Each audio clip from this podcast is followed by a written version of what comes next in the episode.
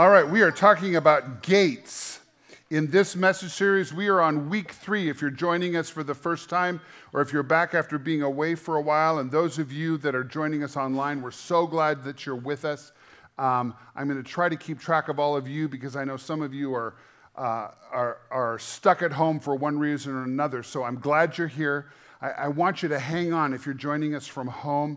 God has something to say to you as well as all of us that are gathering here. But we're talking about gates. And this week I found a Far Side comic that takes place at the pearly gates, all right? And it's titled, you got to know the title, The Math Phobic's Nightmare. Any, any math phobics in the room? Okay, here, here's, there's an angel and he's talking to this guy at the pearly gates. He says, okay, now listen up. Nobody gets in here without answering the following question. A train leaves Philadelphia at 1 p.m. It's traveling at 65 miles an hour. Another train leaves Denver at 4. Say, you need some paper? Okay, I thought it was funny. So, we're not talking about pearly gates this morning, but we are talking about the 10 gates in the walls of Jerusalem that we read about in Nehemiah chapter 3. Now, now uh, if you're joining us for the first time, this sounds really, really specific, but believe me, there's a reason we're talking about this this morning. Uh, the Lord has really directed us to this chapter, and He's said to us uh, that He has a message for us in the names of these 10 gates. And so, in this message series, we're hanging out in the third chapter of Nehemiah, and we're talking about these gates, how they functioned, and what the Holy Spirit is saying to the church today, in, in particular, in this post COVID season. And this message series is really an invitation for you and I to check your gates. Check your gates. Are they open? Or closed. Last week I talked about the sheep gate, I talked about the fish gate, and we talked about those gates. It's so important that we check those gates because those gates need to be open so we can be well supplied. If you missed that message, I hope you will, you will, you will catch up with us. You can find that on our website. And also, we just started posting videos to a new YouTube channel, so you can find that through our website. That's pretty cool. But there are gates that need to be open that in the course of the pandemic, some of us have closed. But there are other gates that need to be tightly closed, that need to be open. And so I'm inviting you today to check your gates. And the gate we're talking about today is the old gate, and it's one that needs to be tightly closed. Now, I was planning this morning on, on talking about two gates. And I really felt like the Holy Spirit was saying He has something very specific for us to hear this morning about the old gate. And, and, and he, just, he just spoke to me to just stop at the old gate. So next week, uh, I'm going to be going on to the Valley Gate, which is beautiful. And Kelly's going to tag team teach with me next week, and she's going to talk about, I don't remember what's next. Is it the Dung Gate? Okay, the Dung Gate. If you don't know what dung is, ask your mom. So, today, the old gate. I, showed you a, a, map last week, the, the 10 gates that we find in Nehemiah chapter 3. And that's coming up here on the screen, Aslan, if you would put that up. There, there, there's these 10 gates, and, and uh, north is on the right hand side of the screen, so don't let that, that fool you. But the old gate is up there on the northwest corner of the wall. And it's a very significant gate. All of the gates are significant because, because uh, I, I, got ahead of myself. Now I got to refocus. I'm, I'm in that um, fastest announcements in the history of the world, and it distracted me. Slow down, breathe, Russ. You can do this. Okay, here we go. 10 gates.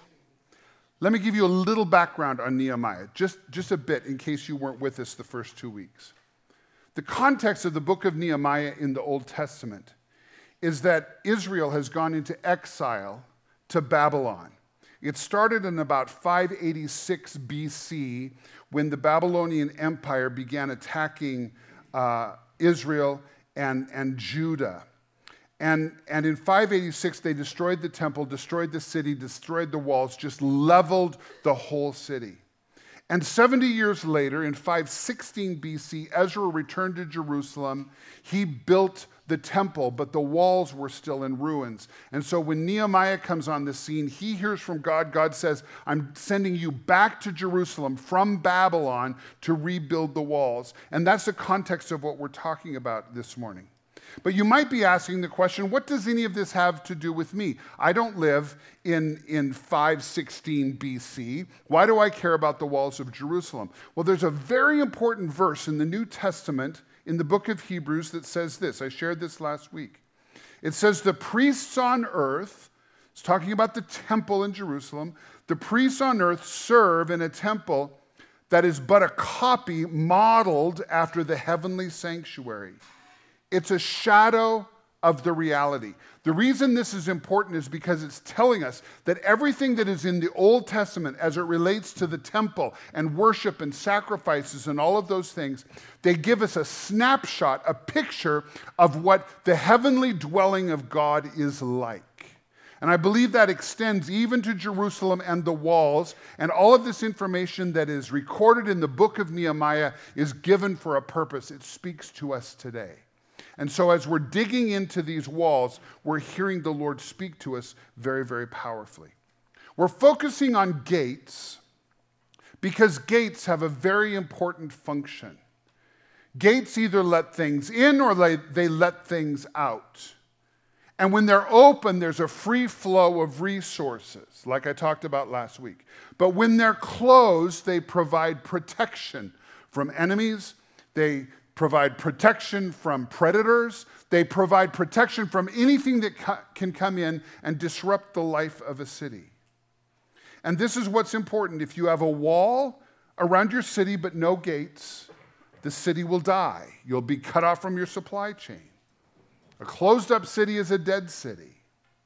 But at the same time, if you have a city that has nothing but open gates with no protection, you're going to be vulnerable to disaster. Since COVID, lots of us have closed gates that need to be open in the city of our lives. And conversely, we've opened some gates that need to be closed. That brings us to the old gate. Now I'm where I thought I was before. Just needed to get that little history in there. You with me? The old gate is on the northwest corner of the wall, as you can see on that, on that map on your screen.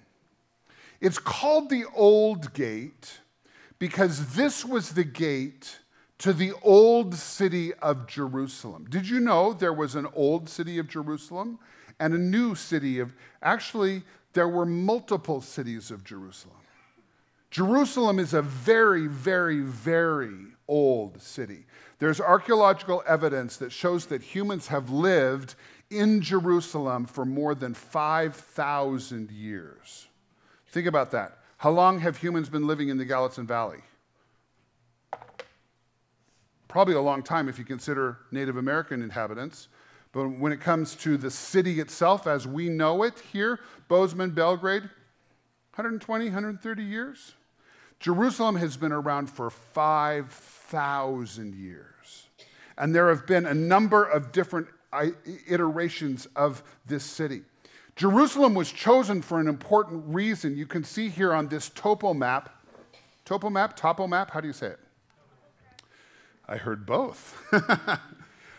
on this map that's spelled T O P O, um, this is where Jerusalem is. It's on a mountain called Mount Moriah in the Bible. And you can see that Jerusalem is surrounded on three sides by very deep valleys it was a smart place to build a city because it, it was naturally resistant to attack because it, it, would be difficult to come down into a valley and up to the city. It was exposed on the north, which is why there were so many gates on the north. That was an important place to fortify. And so, if we just overlay here the, the walls map, you can see how this laid out on that, uh, uh, on that geography. And it's, it, I just think it's really cool. Another reason why this was an important part and a historic place to build a human settlement is there's water right down here, a spring called Gihon Spring. We'll be talking about that in future weeks. But, but the city was, was protected by these valleys, but it also had a water source, so it was a great place for human beings to build a city. Now, Jerusalem had a number of different names. It goes way back, and if you read your Old Testament, you will see the names of cities that you might not realize it's the same as Jerusalem. It goes clear back to the time of Abraham and Melchizedek. Do you remember the name of the city that Melchizedek was king of? Anybody remember? He was the king of Salem. Salem means peace. And Salem is right here in this same place that Jerusalem is to this day, all the way back to Abraham. Now, eventually, Salem was taken over by a group of people called the Jebusites. And they inhabited what is now Jerusalem, but they named it after their, their patriarch, whose name was Jebus, hence the name the Jebusites. Okay? They lived there, and they had a king um, and, and, and they were there for a very long time. We read about the city of Jebus in Joshua chapter 10. If you're reading through the book of Joshua and you see that name, you'll know this is actually the, the predecessor of Jerusalem. And these people were the inhabitants of Jerusalem during the Canaanite days. And then David came along, and in David's day, all of Israel had inhabited Canaan. There were 12 tribes. They had all solidified where they were, but here was Jebus, right in the middle of Israel. It was the only city left that had not been conquered by Israel. And David decided he wanted to make that his palatial city. It was a smart choice.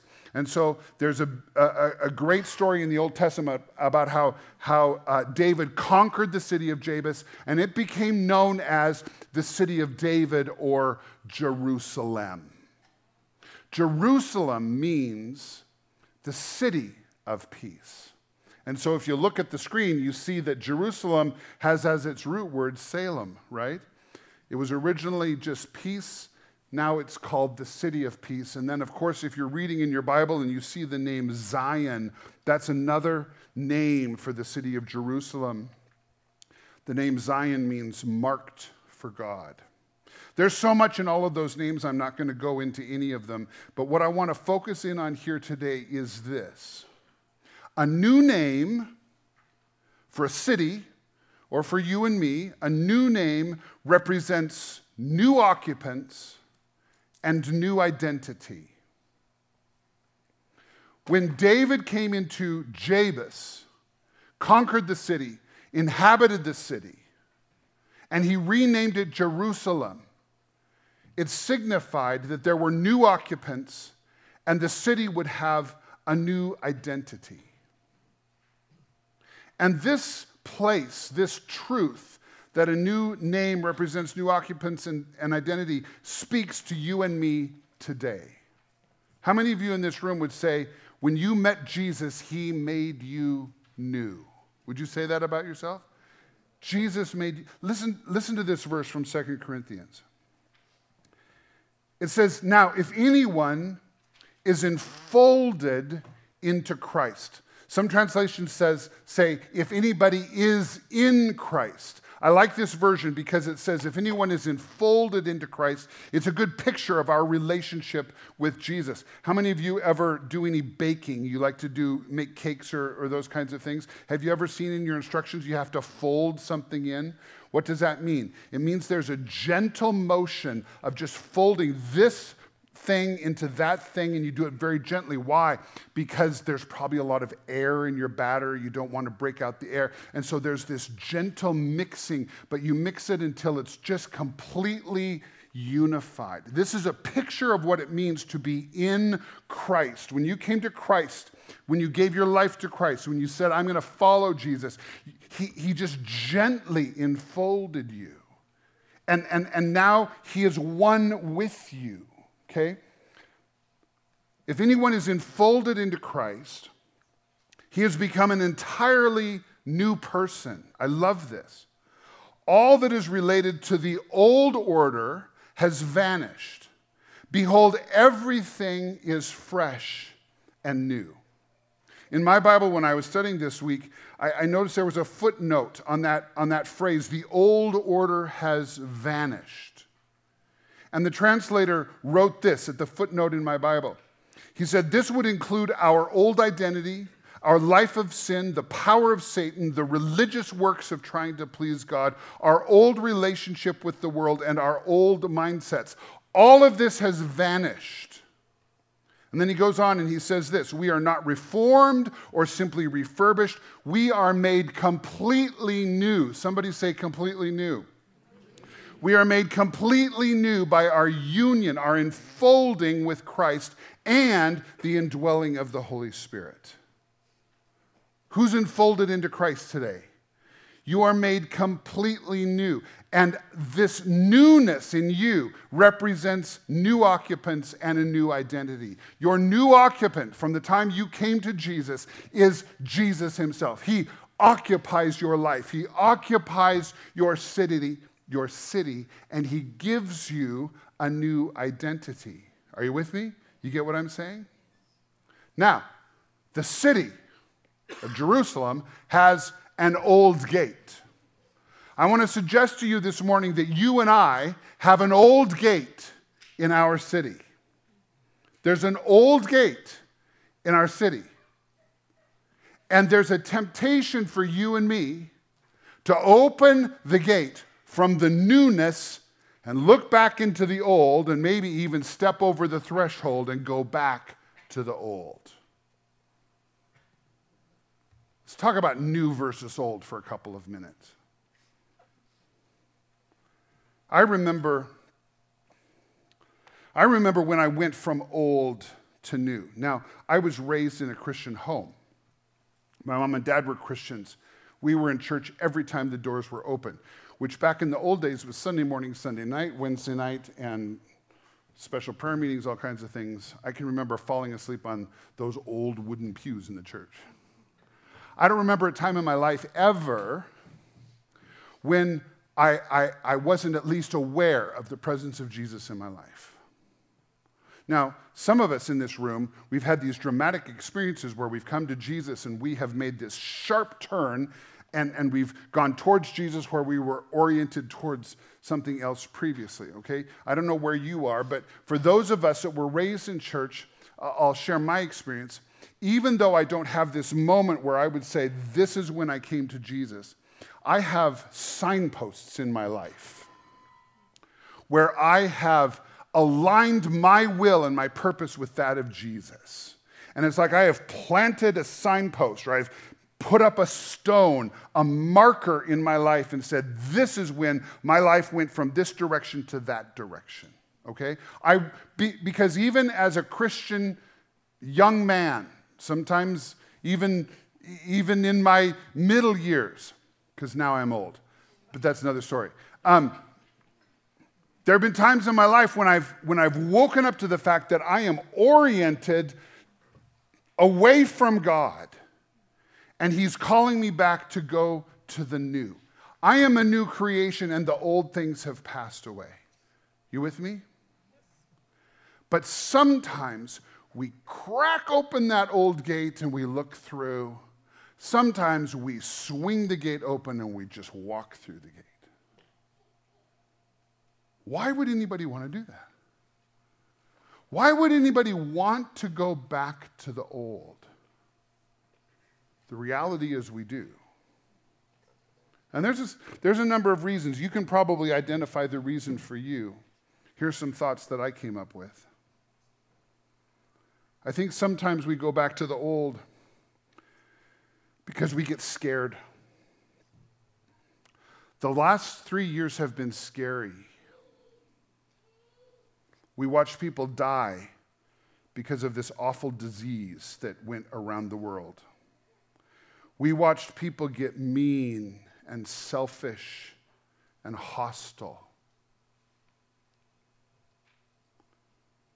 And when we experience things that are scary in our lives, I think we're tempted to withdraw from Jesus and just take matters into our own hands. That's standing at the old gate. Another reason maybe we go back to the old is I mean, let's just be honest, we, we just miss the old life. Am I a bad Christian if I acknowledge that there were some good times in the old life?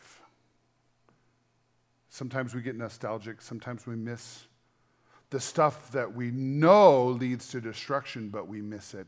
I mean, that's just, that's just being simply honest. Sometimes we just miss the old life, and it's tempted to go back to the old gate. Another reason I think a lot of people go back to the old is because we get offended by God. Have you ever been offended by God? Maybe you prayed really, really hard and you didn't get what you asked for. You get offended. Maybe you lost a loved one and it's wrecked you.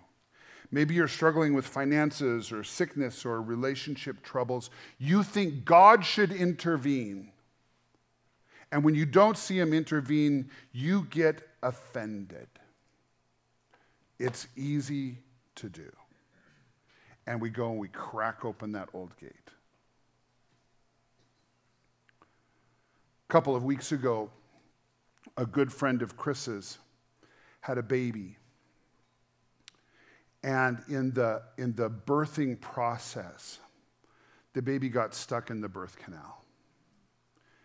And uh, the medical team just, they did everything they could to get this baby out, but the baby was deprived of oxygen for a long, long time.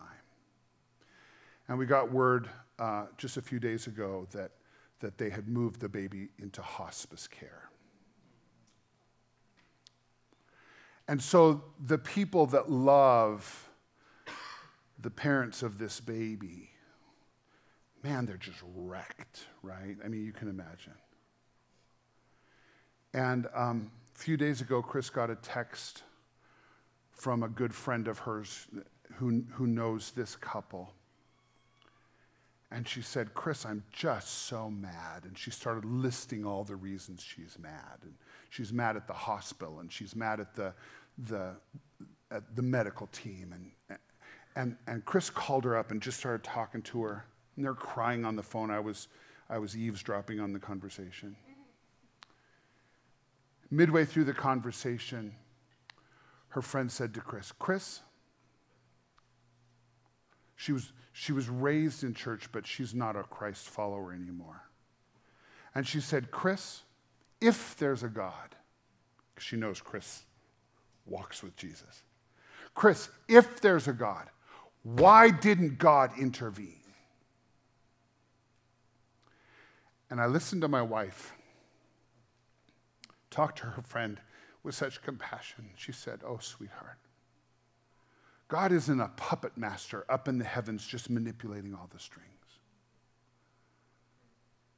We think God is in control which, if you take it to its logical conclusion, means that God does bad things or causes bad things or lets bad things happen. And Chris said to her friend, she said, Oh, listen, God isn't manipulating the puppet strings. And so there are lots of bad things that happen in our world. But she said, Listen, I know for a fact that God is sitting with the, these grieving parents in the hospital room and he's weeping along with them.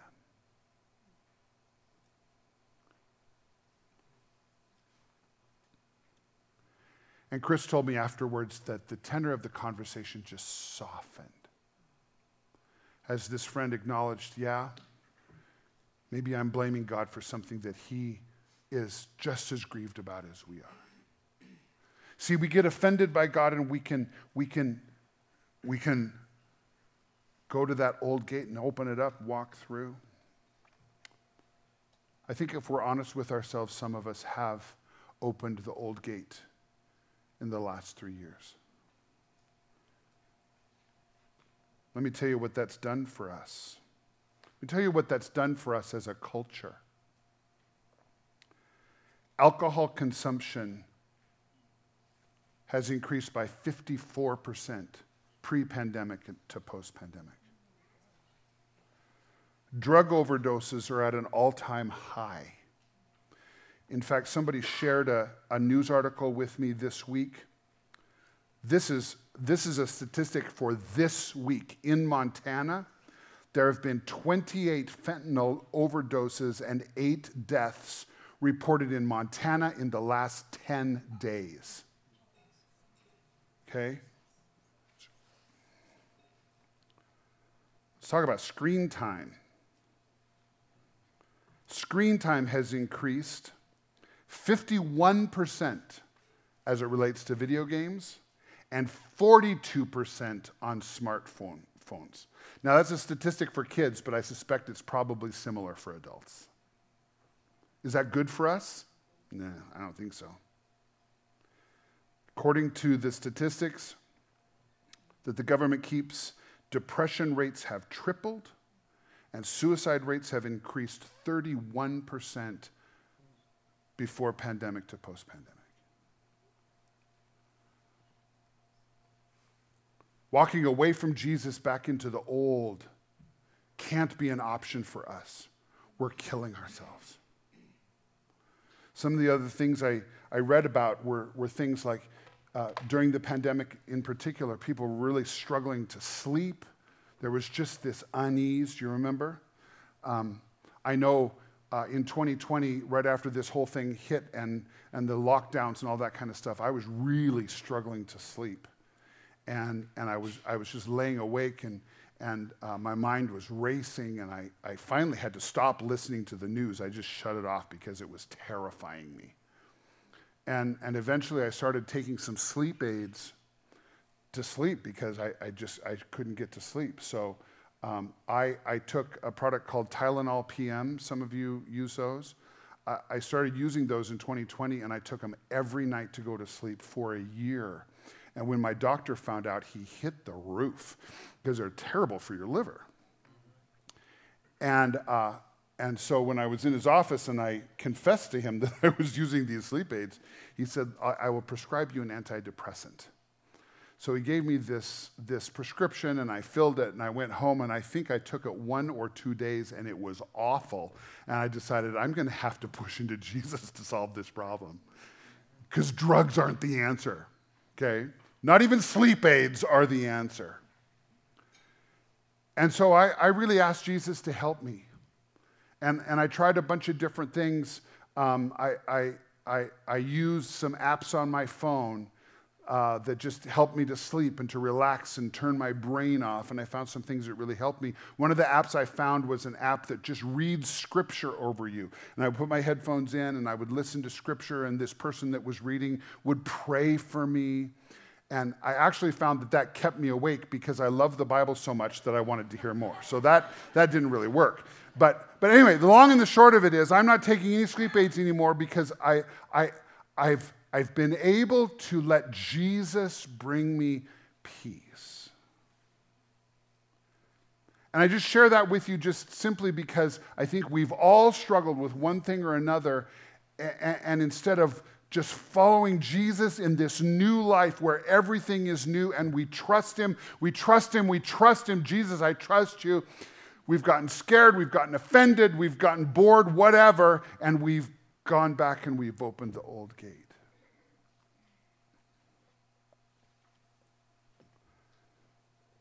But clearly, friends, we need to be enfolded into Jesus instead. Now, I don't want you to get me wrong. If you're new to Christianity, I don't want you to hear today that Jesus just magically makes all your problems go away. He doesn't. But He does empower you to live a life of abundance and blessing. Let me read some scripture to you. John chapter 10. This is Jesus speaking. He says, I am the gate. I read this verse to you last week, but I'm going to read more of it today. It's so good. I am the gate. Anyone who goes through me will be cared for. They will freely go in and out to find pasture. This is specifically speaking about the sheep gate that I taught on last week.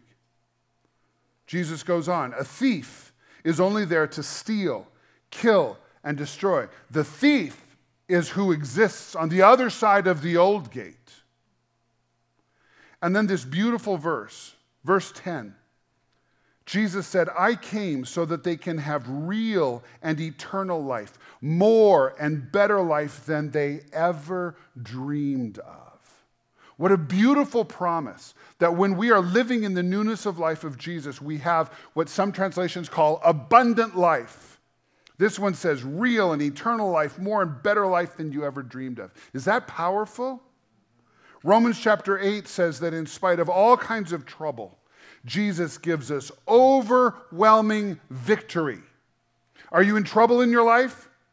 Jesus gives you overwhelming victory.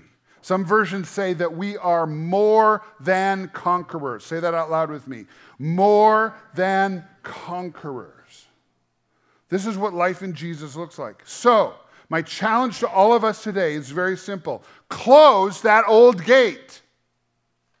If you've opened it, if you've cracked it, if you're just peeking through, if you've crossed the threshold, come on, come back into life in Jesus and close the old gate and stay enfolded into Jesus. This is where he's calling us to be. Close the old gate and stay enfolded into Jesus. I believe so strongly this morning that the Holy Spirit is speaking to some of us. Some of you that are joining us online this morning, I, I, I, had a vision this morning that some of you were going to hear this message and you were going to say, That's me. I've opened the old gate and today I've got to close the old gate. And so today, I want to lead us in something that, that, that I hope is going to be so memorable that you will never forget it and we're going to make the choice today to close the old gate and stay enfolded into Jesus. Are you ready? And I'm, I'm, talking to those of you online too. I'm going to ask you to do something. All right, I'm going to do, ask you to do something physically. So, so don't click off your, your, your device just yet. Okay? Before we get to this activity, I want to share one more thing with you. You might have noticed that I haven't even been in Nehemiah chapter 3 yet. We're going to go there now. The old gate is mentioned in Nehemiah chapter 3, verse 6, and it's coming up here on your screen. And I'll just let you read that verse to yourself, but what I want you to see is that it mentions the names of four people.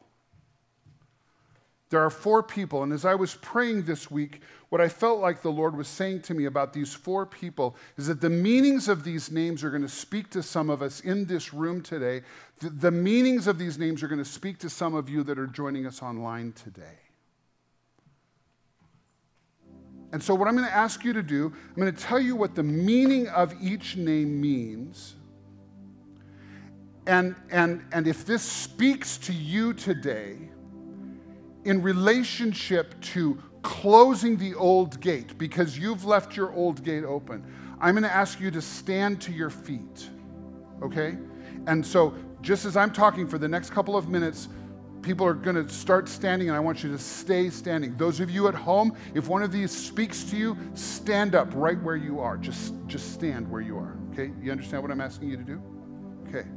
The first name that we see in this verse is the name Joiada. It means Yahweh knows. And what I believe Holy Spirit is speaking to us today is that I, I, believe Holy Spirit is saying, You think Yahweh has forgotten you, but He knows you.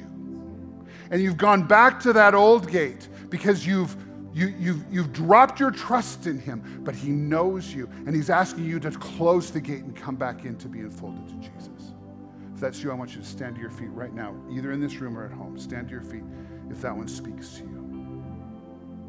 The next name that we read is the name Paseah. Paseah. The meaning of this name is one who limps.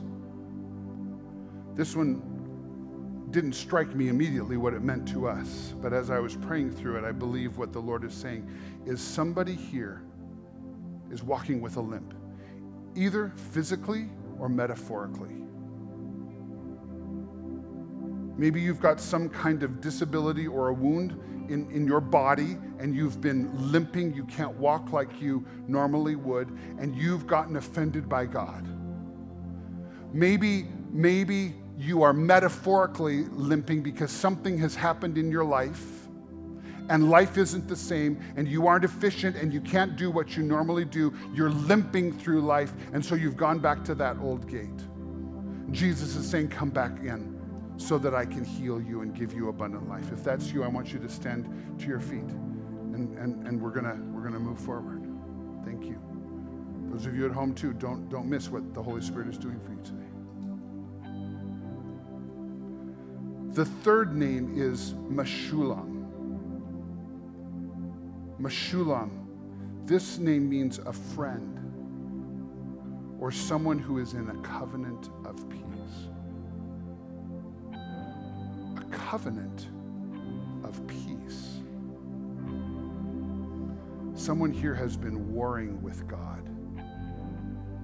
And Holy Spirit is inviting you to come back out of the old gate and and Jesus wants to make peace with you. He wants to be your friend that speaks to you. Stand to your feet. The last name, I can't even say it, it starts with a B.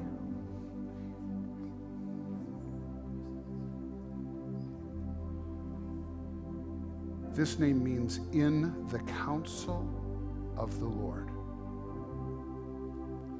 I think what Holy Spirit is speaking to us today is there are some of us who have stopped taking the counsel of the Lord. We've been taking our own counsel. We have stopped trusting and we've just been doing our own thing. And we're, we're at that old gate. And Jesus is in, inviting you to come into the counsel of the Lord. Okay, if that's you, would you stand to your feet?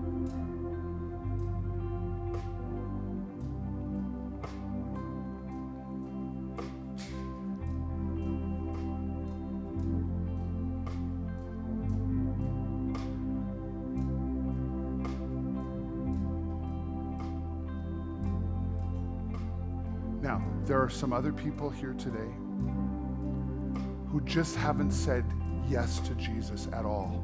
You haven't even come in the gate into the new life. You haven't even invited Jesus into your city. If that's you, would you stand to your feet? Or if there's any other person, any other reason that you need to close the gate, this has spoken to you and you know that you have to close that gate and protect your city.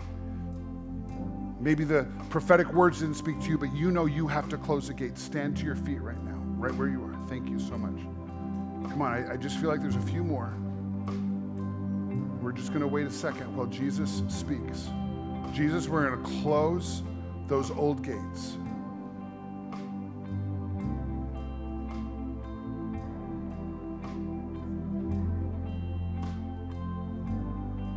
Jesus, you're speaking to us this morning. We're going to close the gates. We're going to do it. We're going to do it, and we're never, ever going to open those gates up again. Today is going to be a line in the sand. It's going to be one of those signposts where we never, ever, ever go back again.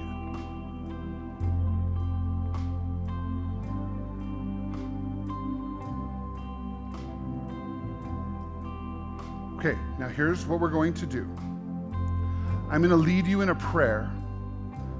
Everyone who is standing, I'm going to lead you in a prayer. I'm going to ask you to pray this prayer loudly and with authority. I'm going to ask you to tell Jesus that you are closing the old gates. But we're going to do it in a way that I, I hope will stick in your memory. So, what I want you to do, if you've got a coat, grab your coat, okay? And I want every person who's standing to go and stand at the overhead doors on the, on the sides of the building. You might have noticed that we moved a bunch of chairs out of the way. I want you to stand in a single line in front of the windows facing out. And Drew, go ahead and open up those old gates. Open them up.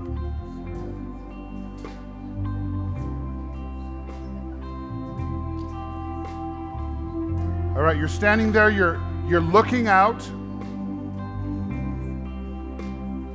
Now, if you've got a loved one,